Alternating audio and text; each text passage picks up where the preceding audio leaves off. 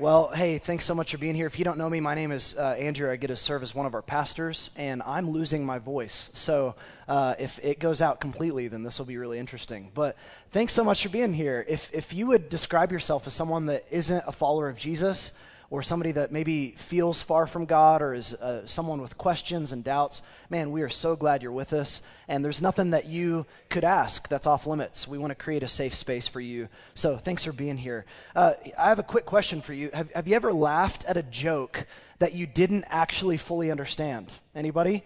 Yeah? Uh, I think all of us have probably done that. And I have done that more than most people. And the reason why is so I'm going to justify myself here. The reason why is I was homeschooled for the first part of my life growing up, and we also didn't have cable television.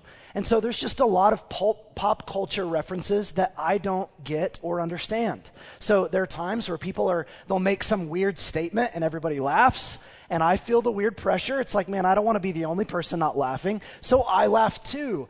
And I don't know what's being described. I didn't realize that was a line from a famous movie that everyone in the whole world saw except for me.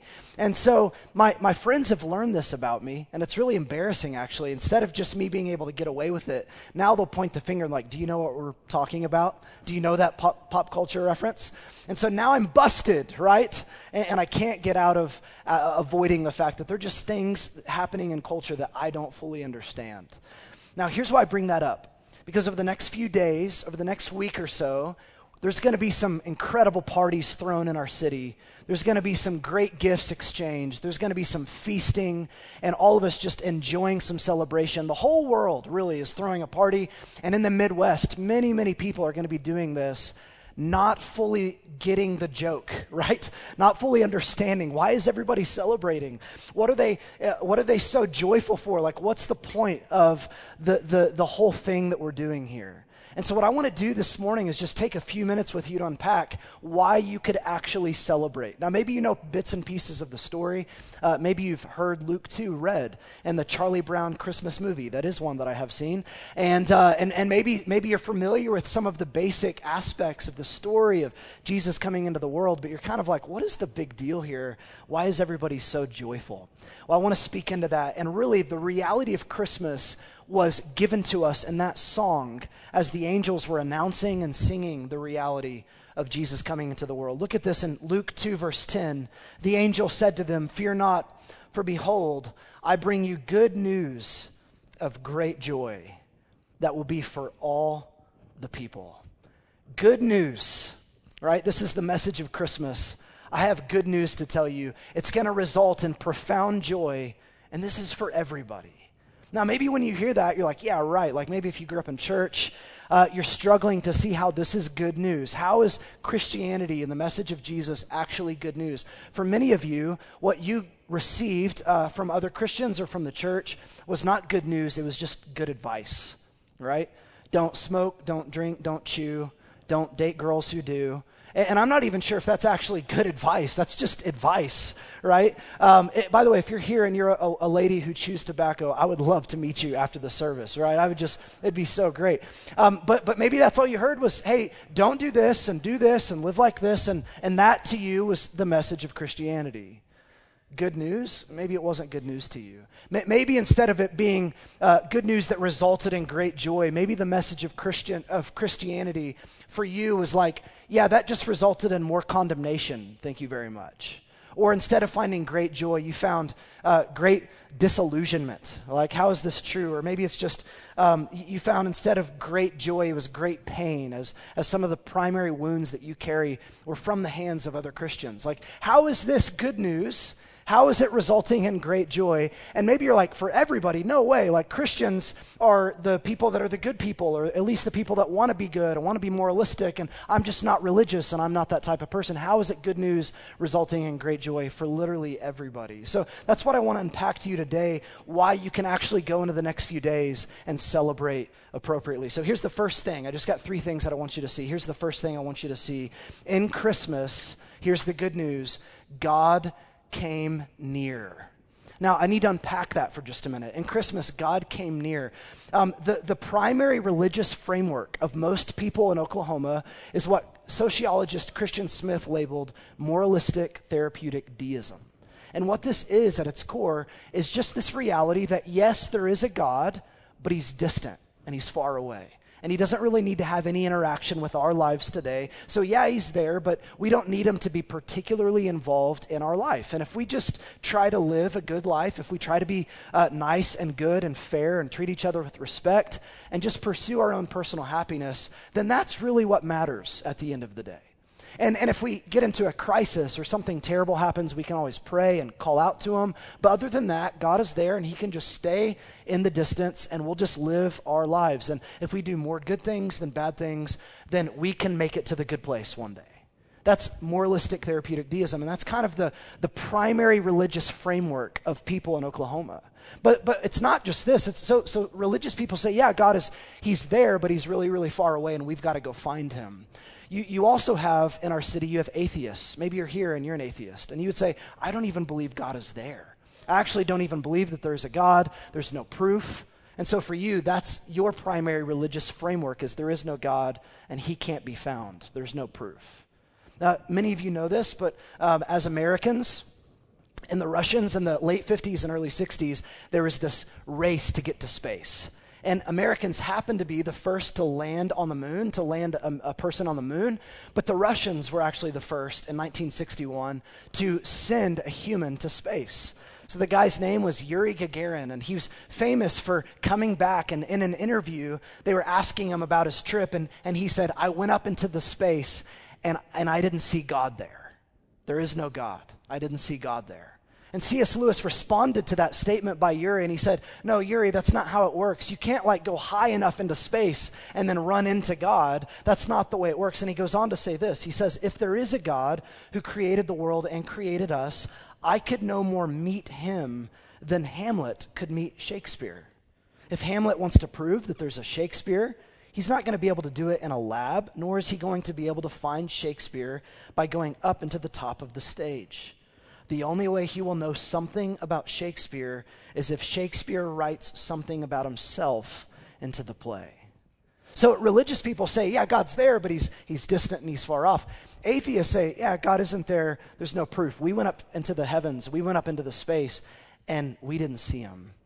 But Christmas, here's the message of Christmas it's that God actually wrote himself into the story and he came very, very near. Look at Luke 2, verse 10 again. Fear not, for behold, I bring you good news of great joy that will, that will be for all people. Why? What is this?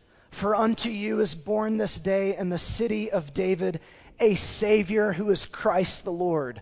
How much more uh, close could you get than God, not just staying in the distance and demanding that we find a way to get to Him, but the message of Christmas is that God found a way to get to us. He wrote Himself into the story and He came very near, near as in He, he took on our humanity. He couldn't come closer than that. That's the message of Christmas. And, and, and, here's what's so crazy. Did you notice who received this good news of God coming near? Shepherds. What's the big deal about shepherds? Maybe you've got them on your mantle at home, or maybe you've got them decorated somewhere in the house, and you kind of look at shepherds as, yeah, they're probably fine people, and, and they're probably fun to hang out with, and they're probably nice guys. But in the reality, in first century culture, shepherds were some of the, the most lowly, worst of the worst, uh, riffraff, if you will. Like you would not want your kids hanging out with shepherds. They were very, uh, they, were they were seen as, as almost dangerous to society. In fact, in the first century, a shepherd's uh, voice, if he saw a crime committed, his testimony would not be valid in a court of law. That's how badly this culture viewed shepherds. And yet, who gets the announcement of the greatest news on earth? It's a group of shepherds that everybody else has written off, and God says, I've got good news for you. There's a God who is drawing near to you. Maybe today, maybe this week during this Christmas season, you feel a little bit like these shepherds. You feel overwhelmed at your own sin. You feel filled with shame and guilt from past things that you've done. Maybe there's current addictions that are getting the better of you, and you feel like the lowest of the low, and you feel like you don't have anything to offer. Man, the message of Christmas is not build a ladder to get to God. He's out there, go find him somewhere. The message of Christmas is that God saw you and he knew you, and he came down the ladder of heaven to get to you. He came near. This is profoundly good news. And He actually wants to be close to you. Your sin doesn't perpetually turn him off. He sees your sin and he still wants to be close to you. Now, that's the first thing I want you to see that God came near, but it's not just the fact that he came near that's good news, it's how he decided to come near that is profoundly good news. So, the second thing I want you to see is in Christmas, God came to sympathize. God came to sympathize. Uh, when you envision God coming from heaven to earth, what sort of picture comes to mind? Maybe you have this image of this powerful deity clothed in authority and strength, coming down on a cloud of fire, just announcing, heralding, I'm the king over every king. I'm, I'm the God of gods. I'm the Lord of lords. Here I am. And maybe that's your picture of God coming close to us. But here's how it's described to us in Luke 2:11, "For unto you is born this day." Did you see that? Born unto you is born this day in the city of David a savior who is Christ the Lord. And this will be a sign for you. You will find a baby wrapped in swaddling cloths and lying in a manger. See, instead of God coming as this fiery, powerful deity, he comes as a baby who is born, wrapped in swaddling cloths, lying in a manger.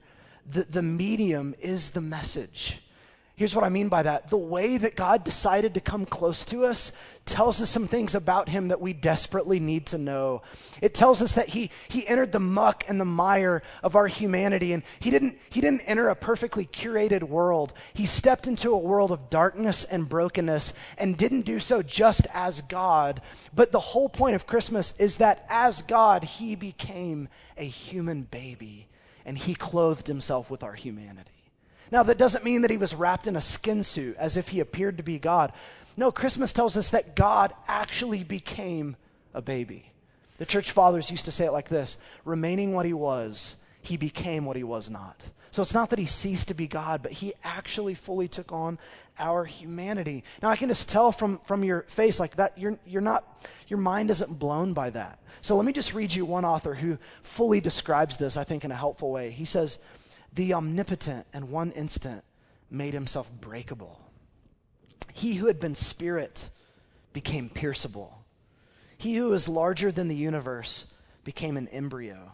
And he who sustains the world with a word chose to be dependent upon the nourishment of a young girl. God as a fetus, holiness sleeping in a womb, the creator of life being created God was given eyebrows and elbows and two kidneys and a spleen.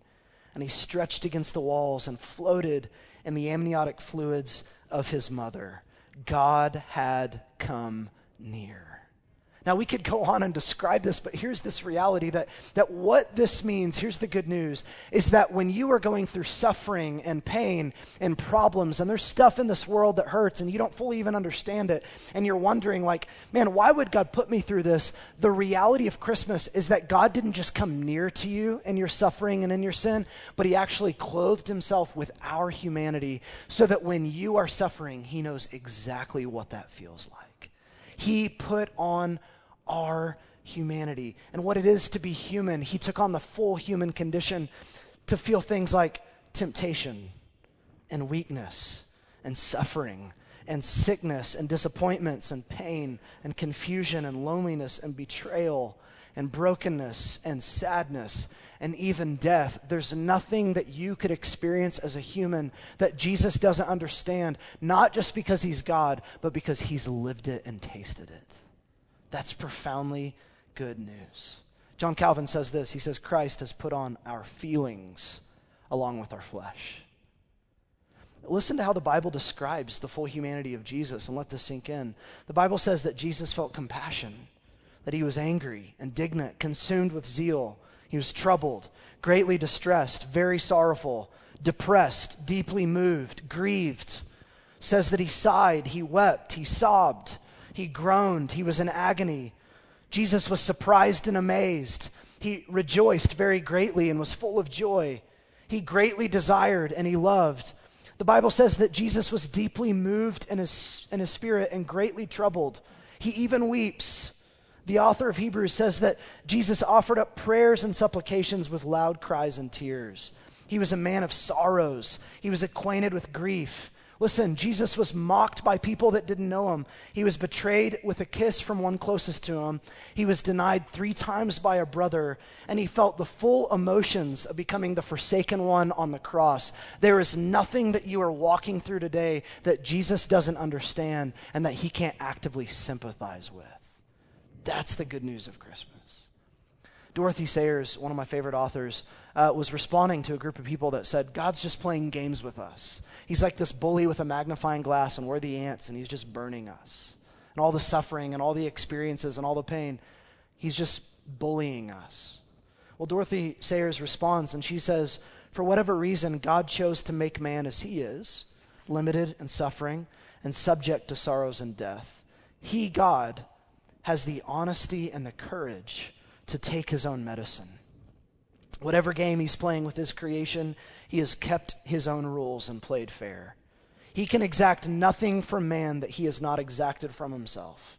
He has himself gone through the whole of human experience, from the trivial irritations of family life and the cramping restrictions of hard work and lack of money to the worst horrors of pain and humiliation, defeat, despair, and death. When he was a man, he played the man. He was born in poverty and he died in disgrace and he thought it was worthwhile.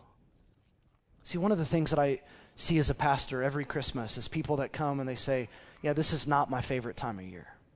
I lost a loved one, or I lost a child, or my, my marriage broke up around Christmas, or maybe just the pain of the holidays brings up all these other pains that you've carried in your chest the, the other 11 months, and it just didn't quite come to the surface, but something about Christmas causes it to and all these other pains of loneliness and isolation and all this stuff. And as a pastor, instead of being filled with joy, what's often happening is just overwhelmed with, with sorrow and depression and sadness. And here's the good news that Jesus looks at you, not with like, hey man, just get your act together. Why can't you get control of yourself? Jesus looks at you, and he is the one who wept when he was here. He is the one who still weeps with you and for you now. He's with you, he came close to you, and he can sympathize with you. And that leads me to the last thing I want you to see. It's not just that Jesus came to sympathize, but Jesus came to save. In Christmas, God came to save. It wasn't like, man, I feel for you. That's really terrible. I hope it works out. It was, man, that's really horrible. I'm going to do something about it. And the message of Christmas is, in fact, the greatest search and rescue story that's ever been told in the history of stories. It's really interesting, isn't it? Have you ever been lost as a child? Like maybe when you were a young kid, your parents left you at a grocery store or a gas station, they drove off, and you kind of get that panicked feeling in your chest. Did that ever happen to you? Uh, it happened to me all the time because I'm one of 10. And I don't even know if my parents know that I'm still alive, right? Like I, they actually left me 11 years ago. I'm just kidding. So uh, I, I remember multiple times actually being left at a grocery store, and I'd have this panicked feeling like, oh, I'm going to starve to death. Oh, wait, I'm surrounded by groceries. Okay, at least I won't starve to death. I'll be okay. But they've forgotten about me. You know, 10, 15, 20 minutes later, they come back and, and you're relieved. It's, it's a scary feeling to be a child and to be lost, isn't it? The only thing more scary than being a child who is lost is being a parent who has lost a child. You ever seen a parent lose a child? They go ballistic. Liam Neeson, case study number one. I will, I will kill everybody to find my child, right? It, it's just one of those things that it's like, I don't know. We, we start to freak out. Like, where, I thought you had Jimmy. Where's Jimmy? Oh my gosh. Like, I'll turn over tables. Where's Jimmy? Jimmy. And you just make a fool of yourself trying to find your lost child. There's nothing you wouldn't do to get your child back. Words matter, they're really important. And the religious leaders, they described sinful people like us as sinners over and over in the New Testament. Do you know how Jesus frequently describes you and I? lost. That frames the way God sees you. Yeah, are you a sinner? Yeah, but how does God feel about you? You're lost. And the story of Christmas is God saying, I will do whatever it takes to find you and to get you back. That's why he says this, Jesus in Luke 19:10, the Son of Man came to seek and to save the lost. The message of Christmas is that God wanted to be close to you and He wanted to sympathize with you, but He wanted to save and rescue you. And this is bizarre how He chooses to do it is absolutely unbelievable. See, there's something that you and I often miss out on in Luke chapter 2 that if you were in the first century and, and understood the Jewish culture, you would automatically, instinctively pick up on. But because we're so removed 2,000 years later, there's, there's something really beautiful happening here in the angel's announcement, and we just gloss right over it because we're not aware of this Jewish culture. So let me read it to you. Look at verse 11. For unto you is born this day in the city of David a Savior who is Christ the Lord. Look at this and this will be a sign for you. A sign. What's the sign? You will find a baby wrapped in swaddling cloths and lying in a manger. Now, to you, that might not feel like a sign. You're like, well, where's the sign about that sign? I mean, I'm confused. Where's the baby? What does this have to do with anything? But in the first century, this Jewish culture would have understood exactly what's being described here. There was something right outside of Bethlehem, on the outskirts of Bethlehem, called the Tower of the Flock. It was an actual tower uh, in Hebrew, Migdal Adar. Migdal Adar was where these uh, shepherds would watch over their flocks. And, and listen, this wasn't just like a normal, ordinary flock. The shepherds were watching over a very specific flock with a very specific purpose. The flock at Migdal Adar was the, the very flock that would be used in the Jewish sacrificial system, which was something that God had set up. Uh, as you and I sin, He had set up the system of sacrifice so that you and I could, through that sacrifice, have communion with God. And so, what would happen is in the winter months, the shepherds would go into the tower, and there's this lower section made out of uh, uh, limestone, and it was called a manger, right? And what they would do is they'd bring these sheep in that are about to give birth, and as the, these baby lambs are being born, the shepherd would literally wrap it in swaddling cloth this is, this is like Jewish history 101. They'd wrap it in swaddling cloth and they'd lay these lambs in a manger. And then a priest would come by that was working with the shepherds and they would take the male lambs and they would try to figure out which ones were spotless and which one were without blemish because those would be the ones that would be used in the Passover sacrifice. That's why they'd wrap them in, in swaddling cloth so they wouldn't be thrashing about and they could check them out and make sure that they didn't have any spots or any blemishes. And those male lambs without spot and blemish were set aside to one day live their entire existence to be used as a Passover sacrifice so the sins of the people could be forgiven and they could experience communion with God. And the angel announces to these shepherds hey, here's the sign for you. You're going to find a baby wrapped in swaddling cloth, lying in a manger. See, the gospel imagery, imagery is so rich from day one of Jesus' existence. He was born to die and not as a helpless victim, not as someone who was uh, being controlled by the Roman Empire or the religious leaders of his day. Jesus came to die and to lay his life down for us out of his own accord. He came so that he could live the life that we couldn't live. And on the cross, what he does is he absorbs the full weight of our sin and all the, the, the grossness and the, the things that we have done. And he experiences the judgment of God in our place so that for you and for I, there would only be an announcement of good news. There's a Savior. He's forgiven you, He's taken away your sins. Just come to this Jesus as King and receive the forgiveness that He has purchased for you. This is the story of Christmas. He came to die for you and then rise again so that He could offer new life and hope and a new identity. And this is why John the Baptist, when he sees Jesus, he says, Behold, the Lamb of God who takes away the sins of the world. See, the message of Christmas isn't try harder, do more, clean up your act, stop sinning, get over that addiction. The message of Christmas to you is that you are deeply loved by God, and He wants to be close to you. And you've been lost, and He came to find you, and He died the death that you deserve to die, and He rose again to offer you grace. That's the message of Christmas. That's why we throw parties. That's why we exchange gifts. That's why we drink good drinks. That's why we have fun because God has reconciled us to himself. Nothing that we did, he did it all. See, God didn't send us a book or a prophet or an ideology, He didn't send us a philosophy or an argument. Everybody's making arguments. Atheists make logical arguments about God and they debate theory. Jews make theological arguments about God. Moderns make pragmatic arguments. Postmoderns make existential arguments. Why are we even here? Millennials, we don't make arguments at all. We just yell and scream and tweet about everything, right? God doesn't make an argument. He doesn't send us a book. He sends us a person, The person's name is Jesus. Let me close with this. This is from my good friend Charlie Hall. He says, Sadness needs joy. Joy is a person. Anxiety needs peace. Peace is a person. Weaklings need a warrior. The warrior is a person. Depression needs hope. Hope is a person. Confession needs counsel. The mighty counselor is a person. Orphans need a father. The everlasting father is a person who can be experienced through Jesus. And so you have an option here. You can either reject this Jesus and continue to live your life as your own king, doing your own thing, walking in your own authority, calling the shots for your own life, or you can lay that way of life down and follow Jesus in his way. Today, what you can do instead of rejecting Jesus, you can receive Jesus, and he will receive you as you are.